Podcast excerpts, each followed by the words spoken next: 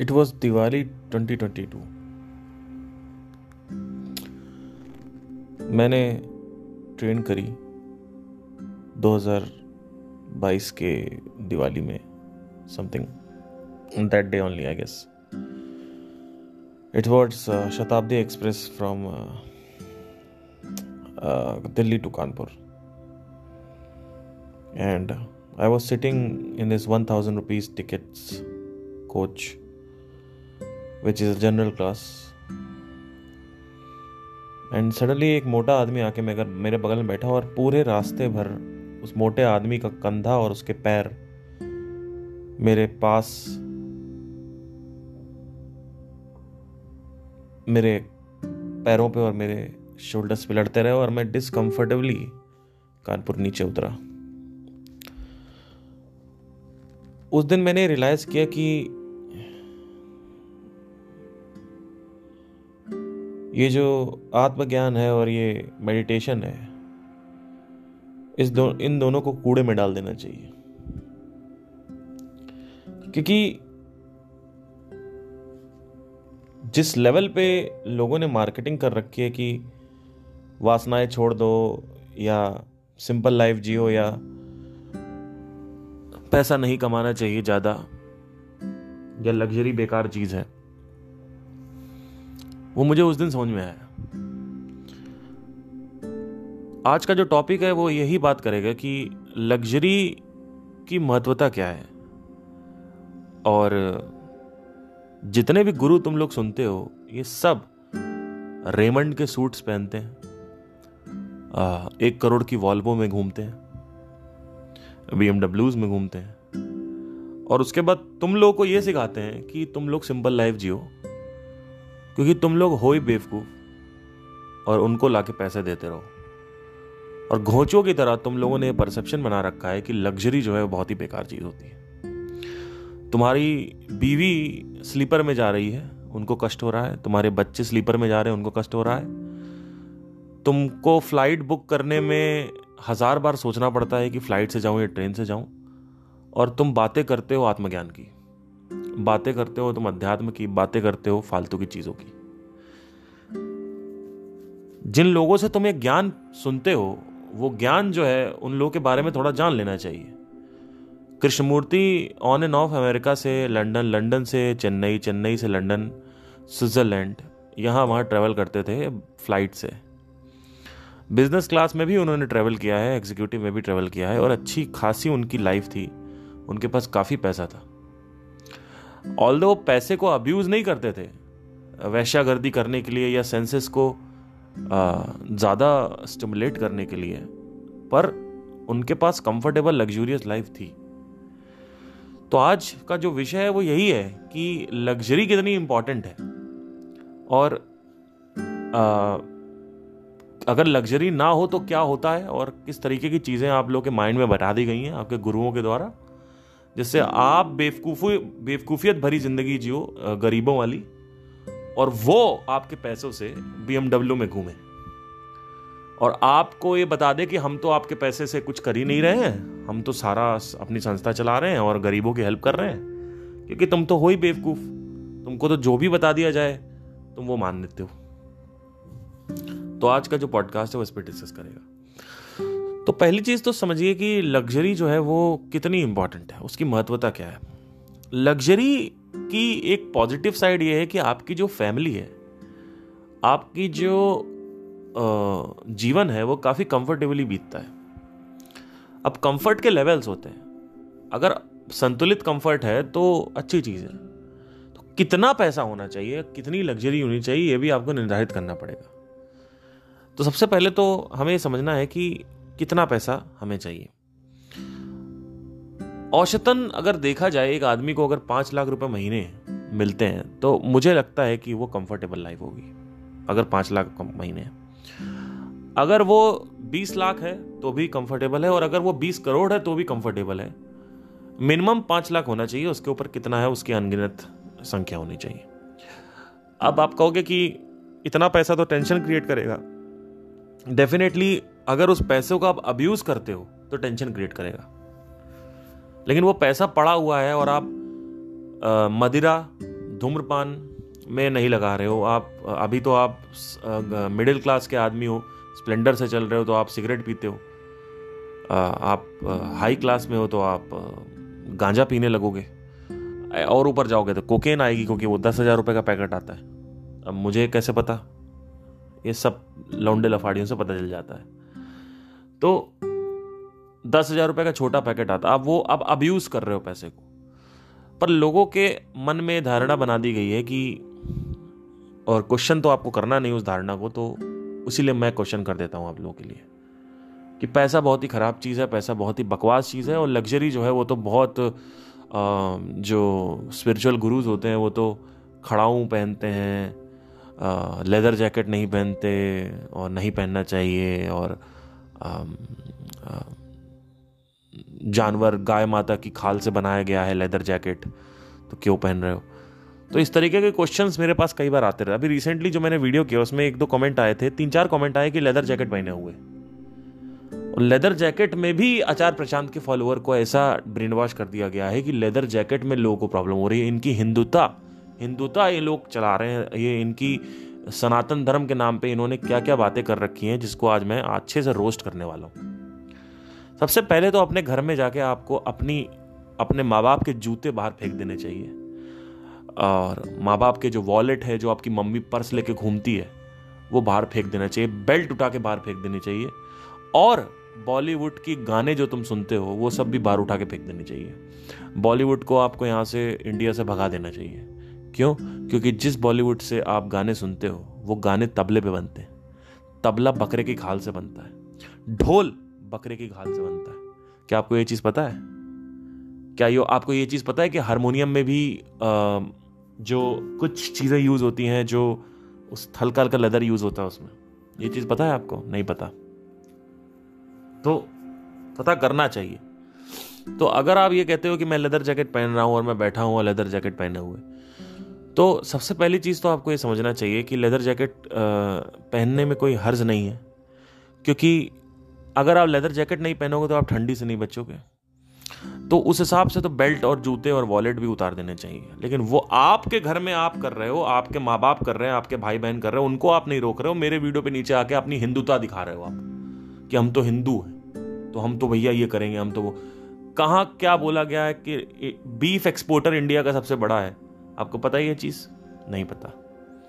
तो फालतू की बस बातें करते हो। मेरे से किसी ने क्वेश्चन किया कि आचार प्रशांत बड़े सादे व्यक्ति। अरे क्या सादे व्यक्ति यार? एक आदमी कुर्ता पैजामा पहनता था, आज वो आज वो महँगे महँगे ब्रांडेड सूट्स पहन रहा है और सूट्स पहन के लेक्चर देता है। मुझे कोई हर्ज नहीं है सूट्स पहन के लेक्चर देने में। लेकिन तुम्हारी अंधापन वहाँ पे क्यों रहता है? यहाँ पे क्यों तुम्हारा सारा टेंट्रम्स होते हैं? दूसरी जगह, संदीप महेश्वरी पे क्यों निकल रहा है? मेरे ऊपर क्यों निकल रहा है? मुझे तो ये समझ नहीं आता। तुम लोग क्वेश्चन करो मैं तुम लोग की धज्जिया उड़ा दूँगा। मेरी तार्किक शक्ति के आगे तुम लोग चल नहीं पाओगे। इस लेवल पे मैं धज्जियाँ उड़ा सकता हूँ लोगों की, लेकिन मैं कुछ बोलता नहीं हूँ। तो इसी वजह से मैंने सोचा कि इसके ऊपर लग्जरी के ऊपर भी थोड़ा बात कर लेते हैं। इस दुनिया में ऐसा कोई गुरु नहीं आया है जिसको इतना मिला है पैसा जिसकी कोई सीमा नहीं पैसे की प्रॉब्लम है ही नहीं। पैसा जितना कमाना है, उतना अच्छा है। लेकिन पैसा अब्यूज करना गलत है। पैसे पे निर्भर होना गलत है। पैसे पे, पैसे को यूज़ खुशी के लिए करना है। पैसे को आप नशे के लिए यूज़ कर रहे हो कंफर्ट के लिए यूज़ कर रहे हो इंद्री तृप्ति के लिए यूज़ कर रहे हो, वो प्रॉब्लम है। अब इंद्री तृप्ति मतलब क्या? क्या एक शादीशुदा व्यक्ति जो शादी कर रखा है, उसको वो भी तो इंद्री तृप्ति कर रहा है अपनी पत्नी के साथ? तो क्या वो गलत है? नहीं। इंद्री तृप्ति का मतलब ये होता है जब बहुत ज़्यादा वैरायटी में तुम चले जाते हो। यानी तुम ये भी खा रहे हो, वो भी खा रहे हो, वो भी खा रहे हो, तुमको अलग अलग जिसम चाहिए अलग अलग स्तन चाहिए अलग अलग कूले चाहिए अलग अलग तुम्हारे नशों के पदार्थ चाहिए तुम्हें अलग अलग खाने की वस्तुएँ चाहिए तुम्हें फास्ट फ़ूड की तुम्हें आदत लग गई है। ट्रैप ऑफ़ वैरायटी में अगर तुम फंसे हुए हो तो उसको बोलते हैं इंद्री तृप्ति में आप फंसे हुए अपनी बीवी के साथ संभोग कर रहे हो दो तीन बच्चे पैदा कर रहे हो, घर का अच्छा खाना खा रहे हो गाजर का हलवा बना रहे हो, जलेबी खा रहे हो, उससे कोई मतलब नहीं है। वो आप खाओ, उसकी टेंशन नहीं है। इंद्री, में जब आप सुख ढूँढने लगते हो, तब प्रॉब्लमेटिक हो जाती है चीज़ें। तो कई बार जैसे जैसे मेरी जीवन आगे बढ़ता गया पहले तो मैंने हमेशा ये नोट किया कि पैसे की जो महत्वता है, वो आपको समझ नहीं आएगी। पैसा सिर्फ़ कंफर्टेबल नहीं खरीदता है, पैसा और भी चीज़ें आपको हेल्प करता है पैसों में। जैसे कि अगर आप कोई आपका केस फंसा हुआ है लॉ में तो पैसे वाले जो है वो बाहर आ जाते हैं। एक निर्दोषी जो है, अगर उसके पास पैसा नहीं है और उसके पास सॉलिड एविडेंसेस नहीं थे तो उसको फंसा दिया जाता है। लेकिन जिसके पास पैसा है, उसके पास पावर है तो बाहर आ जाता है। बहुत बार ऐसा देखा गया है कि जब आपके पास पैसा होता है तो आप बहुत खुल के बोल सकते हो। यूट्यूब पे अगर आप कुछ भी बोलोगे तो आपके पास आपको पता है आपके पास पैसा है। कोई भी केस करेगा तो मैं लड़ लूँगा। लेकिन जब आपके पैसा नहीं है तो आप बोल नहीं सकते। तो पैसा बहुत पावरफुल होता है। आपके जो आ, ये पत्नियाँ हैं या आपके माँ बाप हैं उनको एक कंफर्टेबल लाइफ आप दे पा रहे हो। कल को कोई प्रॉब्लम आ गई तो किसी को हॉस्पिटलाइज करना है कोई एकदम से एक्सीडेंट हो गया तो वहाँ पे पैसे की बहुत महत्वता होती है। ठीक है? तो पैसे की जो मूल्यता है उसको आपने कभी समझा नहीं। पैसे कितना चाहिए इसकी मूल्यता भी आपने नहीं समझा और आप बातें करते हो खड़ाऊ पहनने की। बातें करते हो खटफटे पुराने कपड़े। आपकी आशाएँ ऐसी है कि एक स्पिरिचुअल आदमी जो है उसको पैसे नहीं कमानी चाहिए। एक जो स्पिरिचुअल आदमी है जो वो वो खटफटे पुराने कपड़े पहन के घूमता रहे, वो वो आपको लगता है। आपको ऐसी ऐसी बातें कर दी जाती हैं आपसे कि आप हिप्नोटाइज हो जाते हो, सम्मोहित हो जाते हो। कैसे? मेरे पास जितना पैसा आ रहा है, मैं तो देखो फिलेंथ्रफिस्ट हूँ। मेरा एट्टी परसेंट पैसा तो मार्केटिंग में चला जाता है। ट्वेंटी परसेंट ही बचता हमारे पास तो कुछ है ही नहीं। अरे गोचो तुम्हें दिखता नहीं है क्या कि उस आदमी का जो कुर्ता पैजामा से वो आदमी सूट पे आ गया है? तुमको ये नहीं दिखता? तुमको ये नहीं दिखता कि कौन सी कार पे कार से चल रहा है? अभी अनिरुद्ध करके कोई बंदा है, प्रवचन देता है, उसको बहुत रील्स पे काफ़ी वायरल है वो। तो वो आदमी वॉल्वो में चलता है। एक डेढ़ करोड़ की वॉल्वो है, ठीक है? बागेश्वर थाम जो है, ये जो बातें करते हैं, हम तो बहुत सादा जीवन, उच्च विचार। कोई सादा वादा जीवन नहीं है। सबके पास इतना पैसा है जिसकी कोई सीमा नहीं है। और आपको पता भी नहीं है उस पैसे का कितना अब्यूज़ किया जा रहा है, वो तो आपको कभी दिखेगा नहीं। लेकिन आपको क्या बता दिया जाता है कि हम तो लोगों की हेल्प करना चाहते हैं। अगर मैं ऐसा मैसेज रखूँगा आगे कि, नहीं, मेरी स्पिरिचुअल टीचिंग्स जो हैं, वो मैं चाहता हूँ, वो आगे बढ़ें। हो सकता है कि मेरी स्पिरिचुअल टीचिंग्स भी आगे बढ़े और हो सकता है कि मैं ये भी सोचूं कि मैं इससे कितना पैसा कमाऊं। लेकिन तुम लोग को ये लगता है वहाँ पे कि नहीं नहीं, पैसा ही पैसा इनके माइंड में चल रहा है। ऐसा नहीं है। सबके माइंड में पैसा चलता है। लेकिन तुम लोगों से बातें किस तरीके की होती हैं वो अलग होती हैं। जो बातें होती हैं वो अलग अलग होती हैं तुमसे। ऑनेस्टी अगर आ, दिखा देना आदमी कि मैं ये सोच रहा हूँ कि स्पिरिचुअलिटी से मैं लोगों की हेल्प भी करूँ और बहुत सारा पैसा कमाऊं इतना पैसा कमाऊं जिसकी कोई सीमा नहीं है। अगर ये मैं खुल के बोलूँ ना तो तुम लोग के अंदर ना वो आ जाएगा। अरे यार ये क्या हो गया? ये तो लालची है ये वो। तो बात लालची की नहीं है। बात यह है कि कोई भी आदमी किसी भी तरीके का काम करेगा तो पहले अपना कंफर्ट भी देखेगा। वो हमेशा अपना कंफर्ट देखेगा उसके बाद अपनी वो आगे बातें रखेगा। वो कभी ऐसा नहीं रखेगा कि अगर आप संदीप को भी बात करो उनके घर में चार कारें हैं इस समय। एक बीएमडब्ल्यू है एक रेंज रोवर है और एक दो कारें और होंडा सिटी है और एक एक दो कारें और है उनके पास। चार कारें हैं उनके घर में ठीक है? आ, आपको पता भी नहीं है कि बीएमडब्ल्यू बाइक भी है उनके पास। आपको पता है ये चीज़? घर उनका बहुत महँगा है, लेकिन सादा जीवन, उच्च विचार। अरे क्या सादा जीवन? दो मिनट एसी में तुम रह नहीं पा रहे हो। बिना एसी के तुम रह नहीं सकते। बात सही भी है, नहीं रह पाओगे कि आदत वैसी पड़ी हुई है। तो क्या गलत है क्या कि हम एसी में नहीं रह पा रहे हम तो अरे गलत नहीं है। आपकी आदत वैसी पड़ी हुई है। अगर छह सात महीने हम उस, बिना एसी के रहोगे तो सही हो जाओगे। चक्कर ये है। लेकिन आप तो एसी में नहीं रह पा रहे हो। आपको बड़ा आपके आपके यू नो पिछवाड़ा आपका मोटा हो गया। अरे ये क्या बात होती है? भैया, वो एसी में रहने की आदत पड़ी हुई है तो वो पड़ी हुई है। तो अब वो निकलेगी तो आराम से निकलेगी। अब भाई, इंसान तो इंसान ही है ना। हर किसी का इंसान, इंसानियत अलग अलग फंडामेंटली हम सब सेम ही है। तो हैबिचुअल पैटर्न भी सबका सेम बनता है। ऐसा नहीं है स्पिरिचुअल गुरु का हैबिचुअल पैटर्न कुछ अलग है, इसका अलग है। लेकिन बातें ऐसी होती हैं कि हम तो भैया सादा जीवन। What do we mean by this सादा जीवन यार? वॉट इज़ दिस सादा जीवन? वॉट डू यू थिंक कि हमें कैसे रहना चाहिए? एक स्पिरिचुअल गुरु को कैसे रहना चाहिए? सड़क पर रहना चाहिए। जिससे आप आओ, मेरे से कुछ सवाल पूछो, उसका मैं आपको जवाब दूँ, और उसके बाद फिर मैं, आप वापस अपनी मर्सिडीज़ में बैठ के चले जाओ। मैं घर घर में बैठा रहूँ, और मेरे को टेंशन हो रही है कि मेरा रेंट नहीं निकल रहा। मेरे को टेंशन हो रही है कि मेरे खाने पीने के पैसे नहीं। ये है स्पिरिचुअलिटी ये कोई स्पिरिचुअलिटी नहीं है। ठीक है? तो लग्जरी की जो महत्वता है बहुत ज़रूरी है, समझना। अगर आप ये कहते हो कि मेरे ऊपर कोई रिस्पॉन्सिबिलिटी नहीं है आपकी आदतें पड़ी हुई हैं साइकिल से घूमने की, बाइक से घूमने की तो आपको उसमें खुश नहीं रहना चाहिए। मुझे ऐसा लगता है। क्योंकि कल को अगर आपको दिक्कत नहीं हुई, किसी और को दिक्कत हुई घर वालों को दिक्कत हुई तो आप वहाँ से उनके लिए कैसे पैसे लाओगे? आपकी पत्नी के लिए दिक्कत हुई, या तो आप सब कह दो कि मुझे मतलब नहीं किसी से। मैं जा रहा हूँ यहाँ से। तो सही है। तो लग्जरी बहुत ज़रूरी चीज़ है। आप ट्रेन में बैठे हुए, आपका कंधा लड़ रहा है। किसी की स्मेल आ रही है। अगर मुझे आज कानपुर से दिल्ली जाना है, दिल्ली से कानपुर जाना है तो मैं चार हज़ार की फ़्लाइट में जाऊँगा। क्यों मैं जाऊँगा कि मैं नहीं जाना चाहता आठ सौ रुपए की ट्रेन में? क्यों ये धारणा बनी हुई है तुम्हारे अंदर कि नहीं नहीं, इतने में ही करना होता है, इतने में ही चलना होता है?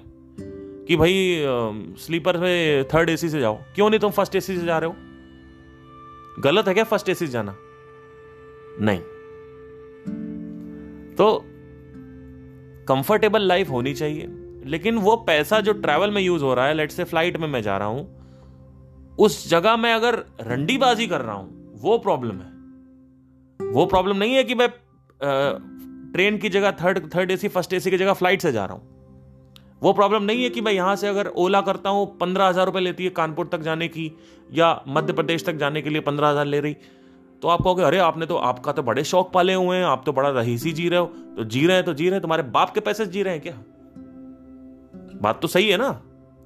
भाई, क्यों ना जिए आदमी? अगर मैं अपना कसरत कर रहा हूँ, अगर सब कुछ कर रहा हूँ तो क्यों ये धारणा बनी हुई है कि स्पिरिचुअलिटी के नाम पे पैसे कमाना या स्पिरिचुअल आदमी जो है गरीब होना चाहिए? ये तुम्हारे अंदर धारणा क्यों बनी हुई है भाई?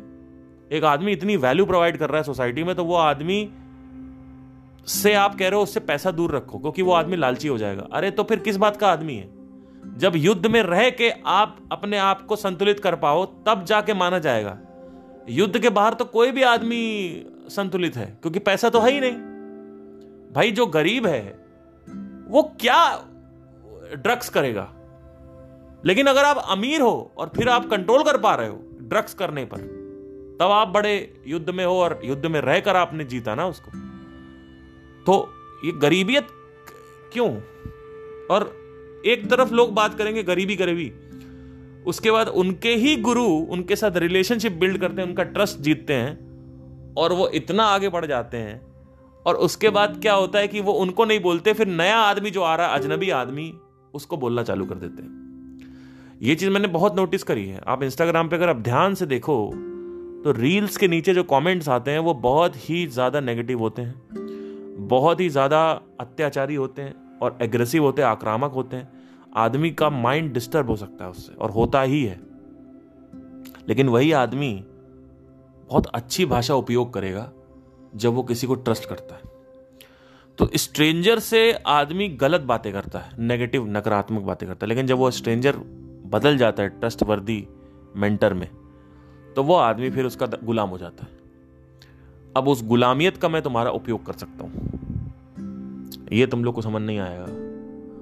आज लाखों लोग वृंदावन में प्रेमानंद कोई हैं महाराज। उनके पास जाके उनको किडनी देने के लिए रेडी ठीक है? लेकिन अगर मैं अगर अभी आज रील पे आऊँ, बोलूँ, मेरे को किडनी दे दो, कोई किडनी नहीं देगा। क्यों? It's all about trust and relationship it's all about I love you so जब रिलेशनशिप बिल्डअप हो जाता है तो भी लोगों की धारणा वैसी ही होती है कि आध्यात्मिक गुरु जो है वो फटीचर होता है। लेकिन जिससे रिलेशनशिप बिल्ड हो गया, उसको वो जाके डोनेशन देंगे, पैसा देंगे, और और आर्थिक सहयोग दें, और आर्थिक सहयोग दें, और डोनेशन दें, और आर्थिक सहयोग दें, उससे क्या होगा, हमको अपनी टीचिंग्स आगे बढ़ानी है। आप YouTube पे सीधा सीधा बोल ही नहीं सकते हो कि मैं व्यूज़ और सब्सक्रिप्शन के लिए काम कर रहा हूँ। अगर आपने बोल दिया कि मैं व्यूज़ के लिए काम कर रहा हूँ तो लोग कहेंगे तो लालची है। अबे तो एक बात ये बताओ, जो लालची नहीं है, उसके भी तो व्यूज़ आ रहे हैं, उसको कैसे तुम डिस्क्रिमिनेट करोगे? हाउ वुड यू डिस्क्रिमिनेट अंतर कैसे लाओगे कि जो अच्छा आदमी, उसके भी व्यूज़ एंड सब्सक्रिप्शन आ रहे हैं, जो बुरा आदमी है, लालची है, उसके भी व्यूज़ एंड सब्सक्रिप्शन आ रहे हैं। तो उसके भी आ रहे हैं, उसके भी आ रहे हैं। अब तुम बातें नीचे करते हो, आप तो ये सब व्यूज़ के लिए कर रहे हो। अबे तो कौन व्यूज़ के लिए नहीं कर रहा है? मुझे ये बता दो। एजेंडा सबका व्यूज़ ही होता है। लेकिन बात कोई करता नहीं है। बात ये करता है कि हम तो ह्यूमैनिटी का वो चाहते हैं। जैसे पेटीएम हमेशा कहता रहता है कि हम तो नेशनलिज्म के लिए कर रहे हैं, ये है, वो है वट तो झंडे का सहारा लेता है इंडियन फ्लैग का सहारा इंडिया नेशनैलिटी का सहारा लेता है। अपनी यू नो उसके पीछे छुपता है कि हमने ये किया, हमने वो किया। तो आप डायरेक्ट बात ही नहीं कर सकते इस दुनिया से। अगर आप डायरेक्ट बोलना चालू कर दो तो लोग उसको गलत इंटरप्रिटेट करते हैं।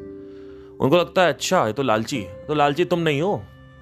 तुम कौन से बहुत बड़े धूल के, दूध के धुले हुए हो? तुम लालची नहीं हो। तुम्हारे अंदर लालच नहीं है रोल्स रॉयस खरीदने का। किसको नहीं लालच? लेकिन रोल्स रॉयस में बैठना प्रॉब्लम नहीं है। रोल्स रॉयस खरीदना भी प्रॉब्लम नहीं है।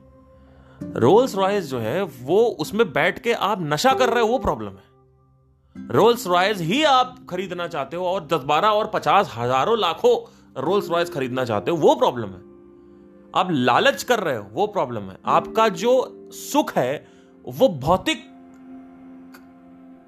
जो सुख की जड़ें हैं, वो भौतिक में जुड़ी हुई हैं। भौतिक भौतिक से एक्सट्रैक्ट कर रहे हो आप प्लेजर वो प्रॉब्लम है। तो कई आपने योगी देखे होंगे कि हिमालयों पर बैठे हुए हैं और कोई मतलब नहीं सिंपल है। तो लोगों की वो एक धारणा बनी हुई ऐसा नहीं है। देखो,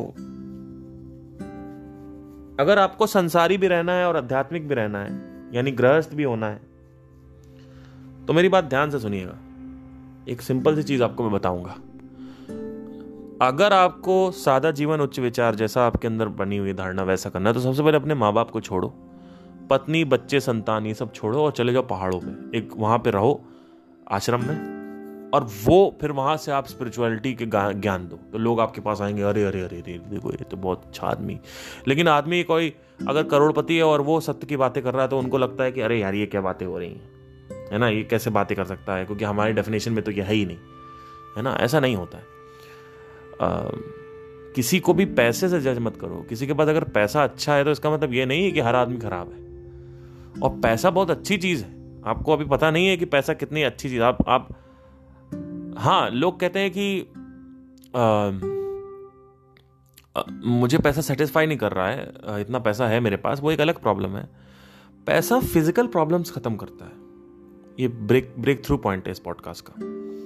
पैसा जो है ध्यान देना वो फ़िज़िकल यानी जैसे कार से आना जाना है ये अच्छा हो जाएगा और फ़िज़िकल प्रॉब्लम जो पैसे कर्जा चढ़ा हुआ है और अच्छा घर अच्छे यू नो अच्छी एक छोटी सी कार या बड़ी भी है, और बहुत बड़ी कार, उससे कोई मतलब नहीं है। लोग कहते हैं, आप स्पिरिचुअलिटी तो छोटी कार होनी चाहिए। ऐसा नहीं है। तो कुछ भी हो, पैसा फ़िज़िकल प्रॉब्लम ख़त्म करता है। लेकिन साइकोलॉजिकल प्रॉब्लम आप पैसे से सॉल्व नहीं कर सकते। साइकोलॉजिकल प्रॉब्लम जो है, वो मनुष्य की जो मानसिक समस्याएँ हैं, वो धन नहीं काटता है।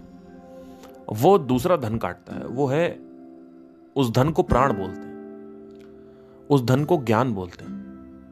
वो दोनों काटता है, क्योंकि डिज़ायर को आप पैसे से नहीं खत्म कर सकते। पैसे से डिज़ायर बढ़ेगा मल्टीप्लाई होता है।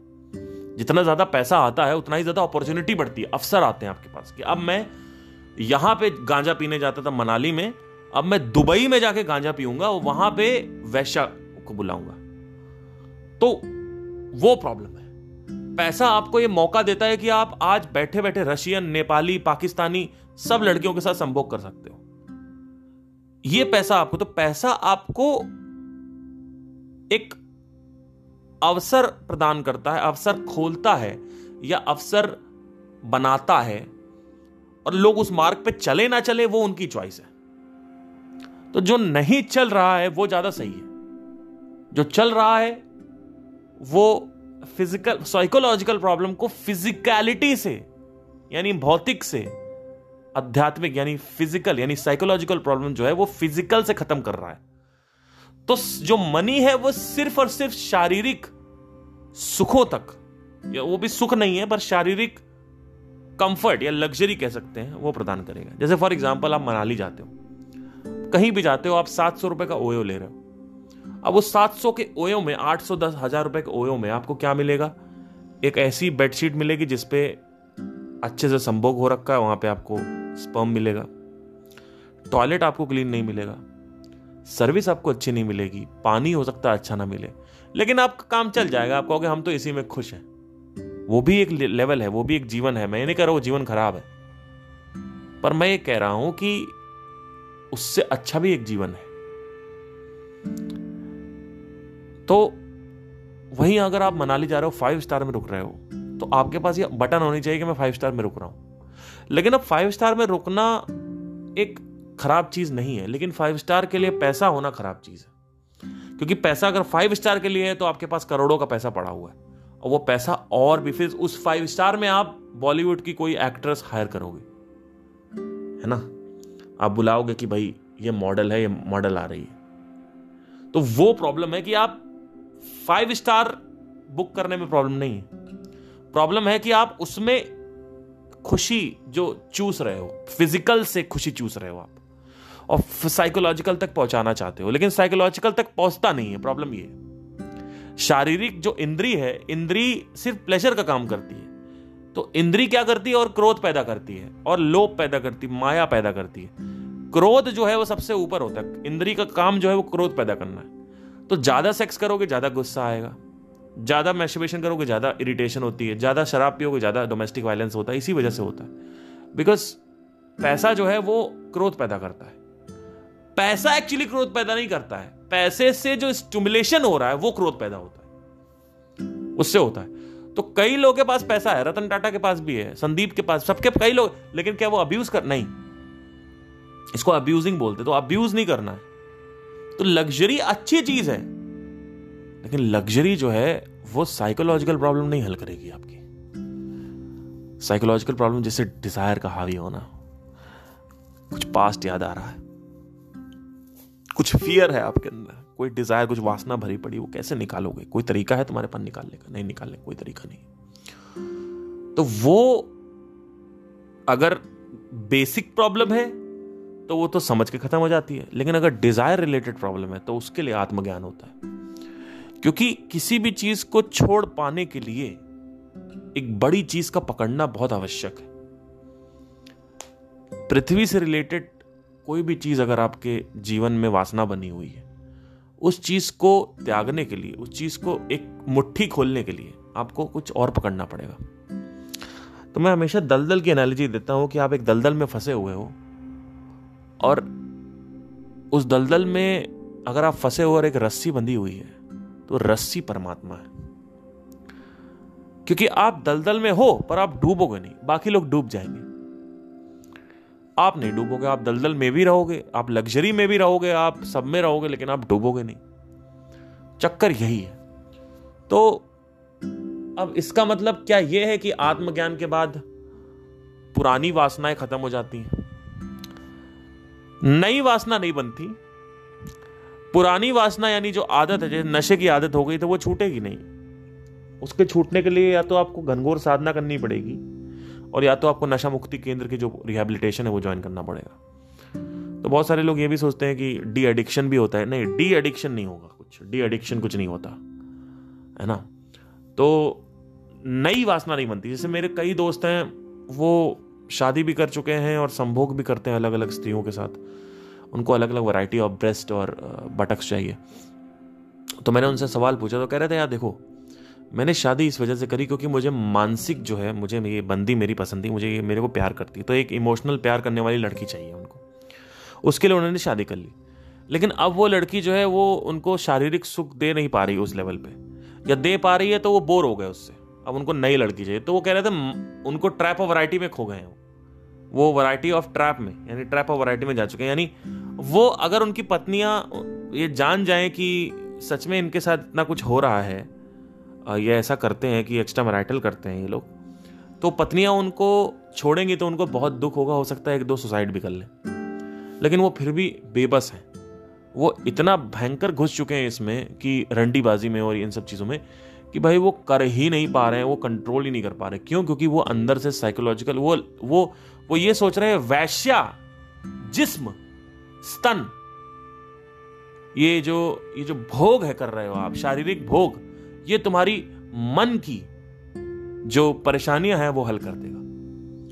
साइकोलॉजिकल प्रॉब्लम जो है, वो हल कर देगा। तो वो दिक्कत है, वो प्रॉब्लमैटिक है। इसलिए, और आप देखोगे, जैसे जैसे आगे बढ़ता जाएगा तो लॉयल्टी नाम की चीज़ खत्म हो जाएगी। और वैसे भी देखिए सोसाइटी में हर चीज़ में वैरायटी में प्रतिबंध नहीं लगा हुआ है। रिस्ट्रिक्शन नहीं लगा हुआ है। सिर्फ़ और सिर्फ़ वैरायटी सेक्स में लगा हुआ है। ये भी एक बहुत बड़ा चैलेंज है। इसीलिए ओशो कहते थे जिसके साथ करना उसके साथ करो। क्योंकि हर जगह आपने वैरायटी दे रखी यहाँ क्यों नहीं दे रखी? अब उसके और भी कॉन्सिक्वेंसेज हैं। अगर आप करोगे तो बच्चे कौन संभालेगा? और बहुत सारी नेगेटिव कॉन्सिक्वेंसेज हैं चाय भी वगैरह है ना? क्योंकि खाना खाने से अलग अलग कुछ नहीं होता है शरीर में। आ, वो तो आदमी कभी यार रोटी सब्ज़ी सोया मेथी कभी कभी भिंडी बन गई, कभी दाल बन गई, कभी बैंगन बन गया तो उसमें एड्स नहीं होगा। उसमें शरीर को नुकसान नहीं होता है। लेकिन इसमें जब वैरायटी लेने लगते हो तो शरीर में नुकसान होता है। इस वजह से बोला गया था कि एक ही के साथ रहो, लेकिन वो तब तक रहेगा जब तक जब तक आप, जब तक आपका मानसिक सुख प्राप्त है आपको। जैसे ही मन हिला आपका, मानसिक सुख हिला, तैसे ही आप शारीरिक विविधता में खो जाओगे, भिन्नता, शारीरिक भिन्नता ढूंढोगे। इसी वजह से बहुत सारे लोग कभी मनाली जा रहे हैं, कभी लद्दाख जा रहे हैं, कभी दार्जिलिंग जा रहे हैं अलग अलग जगह जाते हैं, बैठे रहते हैं वहाँ पे। अच्छा जाएँगे और वहाँ जाके बोर होंगे। वो ये नहीं देखते कि जैसे दिल्ली है, वैसे मनाली है। उनको ये समझ नहीं आता है। तो मैं जब जाता हूँ तो मैं, मुझे ये पहले, मैं खुश हूँ, मैं पहले से खुश हूँ, फिर जाता हूँ। तो मेरी खुशी दस गुना बढ़ जाती है। ये लोग ये लोग जाते हैं और वहाँ पे गांजा पीते हैं जाके। इसका मतलब उनको पहाड़ जो कुछ नहीं, खुशी नहीं दे रहा। बैठ के वीडिंग कर रहे हैं। बोंग मार रहे हैं, बोंग। धुआँ फेंक रहे हैं। धुआँ फेंकते उसके बाद लड़की बाजी और लड़कियों का अलग है। लड़कियाँ अपना शॉपिंग कर रही हैं फॉलोअर्स बढ़ा रही हैं अटेंशन चाहिए उनको।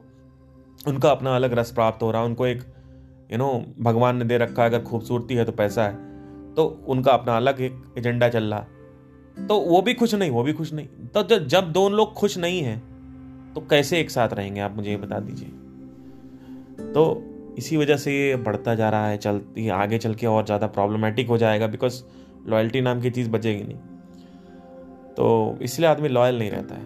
वो उनकी गलती नहीं, उनका मन जो है वो सुखी नहीं है। वो बहुत प्रॉब्लम में है। उनको आईफोन चाहिए, वो आईफोन खरीद नहीं पा रहे हैं। उनको फॉर्चूनर चाहिए, वो फॉर्चूनर खरीद नहीं पा रहे हैं। उनको फाइव स्टार में चेक इन करना, वो कर नहीं पा रहे हैं। तो उनकी वासनाएँ जब व्यक्त नहीं हो रही हैं तो वो स्पिरिचुअलिटी की तरफ़ मोड़ कैसे आएगा? जब तक वासनाओं में रस है, ये जब तक धारणा बनी रहेगी, तब तक कैसे ये सवाल उठेगा कि वासना के अलावा भी कुछ है क्या? तो या वासना के अतिरिक्त भी कुछ है क्या? और तब तक कैसे, बताइए, होगा, है ना? तो चक्कर यही है। तो लग्जरी जो है, उसकी बहुत महत्वता है। Luxury is very important sitting on a very soft comforted sofa watching T V and all these things are really important but not for the psychological issues Your psychological must be very good. You psychologically, you should be really happy and healthy. You should be at ease. So that is the problem. तो psychological अगर आपका अच्छा है तो आप फिर comfort करोगे, आप बैठोगे जैसे मैं कई बार आपको बता भी चुका हूँ कि जब मैं खुश होता हूँ तो अगर मैं टीवी देख रहा हूँ तो और मज़ा आ रहा है जब मैं खुश होता हूँ अंदर से, और जब मैं बातें कर रहा हूँ, लोगों से फेसबुक पे बैठा हूँ तो और मज़ा आ रहा है जब मैं खुश होता हूँ, किसी होटल में बैठा हुआ हूँ तो मज़ा आ रहा है। ठीक है? तो बहुत सारी और भी चीज़ें हैं, आपको मैं क्या क्या बता सकता हूँ इसमें पैसे को लेके? जैसे कि अब ठंड है बाहर, अब अब अगर आप बाइक पे हो तो उस पर प्रॉब्लम है, कार हो तो अच्छा है। तो बहुत सारी चीज़ें हैं, जो कंफर्ट आपको प्रदान करती ही करती हैं। अभी मैं जंगल में जा रहा था तो वो बोल रहे थे कि अगर बाइक से जाओगे तो शेर खा लेगा, कार से कोई दिक्कत ही नहीं है। तो बहुत सारी चीज़ें हैं, जो अच्छा एक मतलब डेफिनेटली उसका नेगेटिव भी है बट इसको पूरी तरीके से नेगेटिव नहीं करना है। अच्छी चीज़ है ये लग्जरी है। आपको भागना चाहिए लग्जरी की तरफ़। पर लग्जरी पे डिपेंडेंट नहीं होना चाहिए। लग्जरी डिपेंडेंट करेगी ऐसा नहीं है कि अगर आप उस पर यह भी एक बहुत बड़ी गलत धारणा है लोगों के अंदर बहुत आ, आ, गलत धारणा है कि किसी चीज़ को अगर यूज़ करने लगोगे तो उस पर डिपेंडेंट मत हो। अरे अगर आप किसी चीज़ को यूज़ करोगे तो ऑटोमेटिकली उस पर डिपेंडेंट हो जाओगे। ये इनएविटेबली होगा। अगर आप संपर्क बनाते हो किसी भी चीज़ से ऑटोमेटिकली आप ध्यान दो अगर तो संपर्क वो जो है, अगर आप संपर्क बनाते हो तो वो आपके ऊपर सवार होगा ही होगा। ये चीज़ बहुत बड़ी, मान लो मेरी, और देख लो अपने जीवन में स्मरण करो इसका। ठीक है? तो किसी भी चीज़ को अगर आप इस्तेमाल करते हैं तो उससे आपको मोह बनता है उससे उससे बंधन बनता है। या तो इस्तेमाल मत करो, अगर करो तो इस सोच से, इस धारणा से करो कि बंधन बनेगा। लेकिन लोगों को लगता है कि लग्जरी आए और लग्जरी पे हम डिपेंडेंट ना हो। ये नहीं होना मैं ये नहीं कह रहा हूँ। मैं कह रहा हूँ, लग्जरी पे डिपेंडेंट हो जाओ। लेकिन आप, अपने आप को इतना अंदर से मज़बूत बना लो कि वो लग्जरी तुमसे कोई छिना ही नहीं सकता। छिना ही ना पाए। अपना आपका काम, राजसिक कर्म आपका इतना अच्छा हो, आपकी मार्केटिंग अच्छी हो, आपका काम इतना अच्छा हो, कि आपका कोई लग्जरी छिना ही नहीं पाएगा आपसे। और अगर कभी छिना भी ले लेट से छिना ले तो आपको ये पता हो कि अब संपर्क टूट गया है तो तीन चार पाँच महीने लगेंगे। आपके अंदर स्वीकृति हो, आपके अंदर एक्सेप्टेंस हो कि ये चार पाँच महीने मुझे दर्द में गुजारने हैं। लेकिन लोग कहते हैं, नहीं, अभी अभी मुझे ईज में आना, अभी मुझे ईज में आना। नहीं आ सकते हो आप। तो लोगों को क्लैरिटी नहीं है कि ब्रेन कैसे काम करता है। लोगों को क्लैरिटी नहीं है बॉडी कैसे काम करती इस वजह से लोगों के साथ प्रॉब्लम होती है। होप आपको समझ में आया thank you guys have nice take care